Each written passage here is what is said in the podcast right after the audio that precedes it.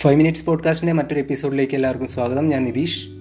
ഇന്ന് നമ്മൾ സംസാരിക്കാൻ പോകുന്ന വിഷയത്തിലേക്ക് വരുന്നതിന് മുമ്പ് ആദ്യം ചോദിക്കട്ടെ, എല്ലാവരും ചായയൊക്കെ കുടിച്ചിട്ടാണ് ഇരിക്കുന്നത്? ഒരു ദിവസം മുഴുവൻ മുന്നോട്ട് കൊണ്ടുപോകാനുള്ളൊരു എനർജിയൊക്കെ നിങ്ങൾ ഓൾറെഡി ഇൻക്യുമുലേറ്റ് ചെയ്ത് കഴിഞ്ഞോ? ഞാൻ ചുമ്മാ ഒരു കുശലാന്വേഷണം നടത്തിയതാണ്. ചായ കുടിച്ചിട്ടില്ലാത്തൊരു പോയി ചായയൊക്കെ കുടിച്ച് നല്ല ഫുഡൊക്കെ കഴിച്ച് അങ്ങനെ ഇരുന്ന് വേണം ഈ പോഡ്കാസ്റ്റിൽ കേൾക്കാൻ. ഇത് ഞാൻ ഉദ്ദേശിക്കുന്ന കുറച്ച് ഫീൽ ഗുഡ് സാധനങ്ങൾ ക്രിയേറ്റ് ചെയ്യാനായിട്ടുള്ളൊരു ശ്രമമാണ്. ഇവിടെ കണ്ടൻറ് ക്രിയേഷൻ നടക്കുന്ന അതാണ്. അപ്പോൾ നിങ്ങൾ അങ്ങനെ ഒരു റിലാക്സ്ഡ് മൈൻഡോടെ ഇരുന്ന് കേട്ടാൽ മാത്രമേ നിങ്ങൾക്ക് ഈ ഒരു പോഡ്കാസ്റ്റ് അല്ലെങ്കിൽ ഈ ഒരു അറ്റംപ്റ്റ് നിങ്ങൾക്ക് രസിക്കാനായിട്ട്, നിങ്ങൾക്ക് നന്നായിട്ട് എൻജോയ് ചെയ്യാനായിട്ട് സാധിക്കൂ എന്നാണ് എൻ്റെ ഒരു ഹമ്പിളായിട്ടുള്ള ഒരു ഒപ്പീനിയൻ. അപ്പോൾ ഇന്ന് നമ്മൾ സംസാരിക്കാൻ പോകുന്ന വിഷയം ഡയറി റൈറ്റിംഗ് ആണ്, ഡയറി എഴുത്ത്. നിങ്ങളിലെ എത്ര ആൾക്കാർ ഡയറി എഴുതാറുണ്ട്? എപ്പോഴെങ്കിലും ഡയറി എഴുതണമെന്ന് ആഗ്രഹം തോന്നിയിട്ടുണ്ടോ? എപ്പോഴെങ്കിലും ആരുടെയെങ്കിലും ഡയറി വായിക്കണമെന്ന് തോന്നിയിട്ടുണ്ടോ? ആർക്കെങ്കിലുമൊക്കെ സ്വന്തം ഡയറി കാണിച്ചു കൊടുത്തിട്ടുണ്ടോ? ആരുടെയെങ്കിലുമൊക്കെ ഡയറി വായിക്കണം എന്ന് തോന്നിയിട്ടുണ്ടോ? ആൻ ഫ്രാങ്കിൻ്റെ ഡയറി വായിക്കണമെന്ന് എനിക്ക് തോന്നിയിട്ടുണ്ട്. ഞാൻ സ്കൂൾ ടൈം പഠിക്കുന്ന സമയത്താണ് ആദ്യമായിട്ട് ആൻ ഫ്രാങ്കിൻ്റെ diary diary of a young girl എന്ന് പറയുന്ന ഒരു പുസ്തകം വായിക്കുന്നത്.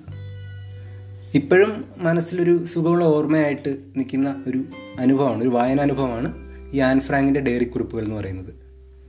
മറ്റൊരു സുഖമുള്ള വായനാനുഭവം സമ്മാനിച്ച ഒരു ഡയറി കുറിപ്പാണ് നമ്മുടെ ജവഹർലാൽ നെഹ്റുവിൻ്റെ മകൾ ഇന്ദിരാഗാന്ധി ഇന്ദിരാഗാന്ധിയുടെ ഡയറി കുറിപ്പുകൾ. പണ്ടെപ്പോഴോ പണ്ട് എപ്പോഴാണെന്ന് എനിക്ക് കൃത്യമായിട്ട് ഓർമ്മ വരുന്നില്ല, വളരെ കുഞ്ഞായിരുന്നപ്പം ആണ് ഈ ഡയറി കുറിപ്പുകൾ ഒന്ന് വായിക്കാനായിട്ട് ഏതോ ഒരു മാസികയിൽ ഏതോ ഒരു സെക്ഷനിൽ അങ്ങനെ വായിക്കാനായിട്ടുള്ളൊരു ചാൻസ് കിട്ടിയത്. അപ്പോൾ അങ്ങനെ ഒരു സംഭവം വായിച്ചത് ഓർമ്മ വരുന്നുണ്ട്. പിന്നെ ഒരുപാട് പേഴ്സണലായിട്ടുള്ള കുറച്ച് ആൾക്കാരുടെ ഡയറികൾ ഇങ്ങനെ വായിച്ചതിൻ്റെ അതിൻ്റെയൊക്കെ ഓർമ്മകൾ ഇപ്പോൾ ഇത് പറയുമ്പോൾ എനിക്കിങ്ങനെ മനസ്സിൽ കൂടെ ഇങ്ങനെ കടന്നു വരികയാണ്.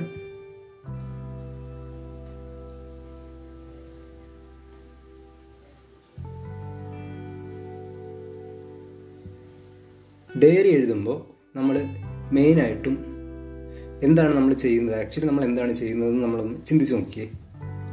നമ്മൾ എഴുതുന്നത് നമ്മൾ നമ്മുടെ മനസ്സിൻ്റെ ഒരു കണ്ണാടിയാണ്. ചില ആളുകളുടെ മനസ്സിൻ്റെ കണ്ണാടിയാണ് അവരുടെ ഡയറി എന്ന് നമുക്ക് വേണമെങ്കിൽ പറയാം. അവരെന്താണ് ചിന്തിക്കുന്നത് എന്നുള്ളതിൻ്റെ ഒരു ക്ലിയർ റിഫ്ലക്ഷൻ അവരുടെ ഡയറി കുറിപ്പുകൾ വായിക്കുമ്പോൾ നമുക്ക് കാണാൻ പറ്റും. അവരുടെ ഒരു ദിവസം എങ്ങനെയായിരുന്നുള്ളത്, അവരുടെ ചിന്തകൾ എങ്ങനെയായിരുന്നു, അവരുടെ ഒരു വേൾഡ് വ്യൂ, അവരുടെ ലോകവീക്ഷണം എന്താണെന്നുള്ളത്, അതുപോലെ തന്നെ അവർ എങ്ങനെയാണ് ഓരോരോ കാര്യങ്ങളെയും നോക്കിക്കണ്ടത് എന്നൊക്കെയുള്ള കാര്യങ്ങളെ പറ്റിയിട്ട് വളരെ രസകരമായിട്ട് നമുക്ക് ഇങ്ങനെ അറിയാനൊക്കെ ആയിട്ട് ഈ ഡയറികൾ വളരെ ഹെൽപ്പ് ചെയ്യും. രണ്ടായിരത്തി എട്ട് രണ്ടായിരത്തി ഒൻപത് കാലഘട്ടത്തിലാണ് ഡയറി എഴുത്ത് സ്റ്റാർട്ട് ചെയ്യുന്നത്. ഇപ്പോഴും എഴുതിക്കൊണ്ടിരിക്കുന്നു. എന്ന് വെച്ച് എല്ലാ ദിവസവും എഴുതി അങ്ങനെ അങ്ങനെ ഒരു കൺസിസ്റ്റൻസി മെയിൻറ്റെയിൻ ചെയ്യാൻ പറ്റിയിട്ടില്ല. ആഗ്രഹമുണ്ട്, പറ്റാറില്ല. ശ്രമിക്കണം എന്നുണ്ട്, ശ്രമിക്കാറുമുണ്ട്. അങ്ങനെ അങ്ങനെ എൻ്റെ ഡയറി എഴുത്തിൽ മുന്നോട്ട് പോകുന്നു. കഴിഞ്ഞ ദിവസം ഒരു ജോലി സംബന്ധമായ ആവശ്യത്തിന് ഈ ഡയറികളെല്ലാം കൂടെ ഞാനൊരു ബാഗിനകത്ത് ഒരു ബാഗിനകത്ത് ഞാനിങ്ങനെ സൂക്ഷിച്ച് വെച്ചിട്ടുണ്ട്. അപ്പോൾ ഇന്നലെ ആ ബാഗ് തുറക്കാനിടയായി. അപ്പോൾ ആ ബാഗ് തുറന്നപ്പം ഞാനിങ്ങനെ ഡയറികളെല്ലാം ഇങ്ങനെ അടുക്കി ഒരു ഒരു വശത്ത് വെച്ചിരിക്കുകയാണ്. അപ്പോൾ ആ ഡയറികൾ ഇങ്ങനെ കണ്ടപ്പം പെട്ടെന്നൊരു നമ്മൾ ഇത്രയും കാലം ജീവിച്ചതിൻ്റെ ഒരു, ഞാൻ പെട്ടെന്ന് പ്രായമുള്ളവരെ പോലെ സംസാരിക്കുന്നത് നിങ്ങൾക്ക് ചിലപ്പോൾ തോന്നിയിട്ടുണ്ടാവും.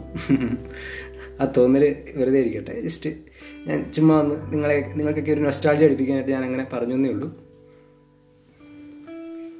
ഡയറി എഴുതിയിട്ടില്ലാത്തവർ എപ്പോഴെങ്കിലുമൊക്കെ ഡയറി എഴുതി നോക്കുന്നത് വളരെ എക്സൈറ്റിങ്ങും അതുപോലെ തന്നെ സാറ്റിസ്ഫൈങ് ആയിട്ടുള്ളൊരു കാര്യമാണ്.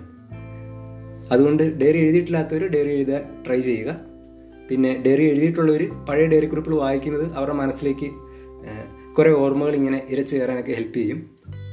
അതുപോലെ ഡയറി ഡയറി പുസ്തകങ്ങളുണ്ടല്ലോ, ഇപ്പോൾ ഞാൻ നേരത്തെ പറഞ്ഞ diary of a young girl, അതുപോലെ ഒരുപാട് ഇൻട്രസ്റ്റിംഗ് ആയിട്ടുള്ള ഡയറികൾ പുസ്തക രൂപത്തിൽ ഇറങ്ങിയിട്ടുണ്ട്. അപ്പം ഇത് കേൾക്കുന്ന ആർക്കെങ്കിലും നിങ്ങൾക്ക് അങ്ങനെ ഏതെങ്കിലും ഡയറികൾ അങ്ങനത്തെ എന്തെങ്കിലുമൊക്കെ ഓർമ്മകൾ വരുവാണെന്നുണ്ടെങ്കിൽ ദയവേ ഞാനായിട്ട് ഷെയർ ചെയ്യുക, സോ ദാറ്റ് എനിക്കും അതൊക്കെ ഒന്ന് വായിച്ച് ഒന്ന് രസിക്കാമല്ലോ. അപ്പോൾ ഇത്രയൊക്കെയാണ് ഇന്നത്തെ ഒരു പോഡ്കാസ്റ്റ് എപ്പിസോഡിൽ എനിക്ക് പറയാനുള്ളത്.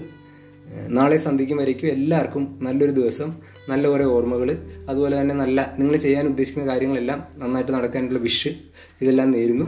ഫൈവ് മിനിറ്റ്സിൻ്റെ അടുത്ത പോഡ്കാസ്റ്റ് എപ്പിസോഡിൽ കാണുന്നവരെ ബൈ ഫ്രം നിതീഷ്.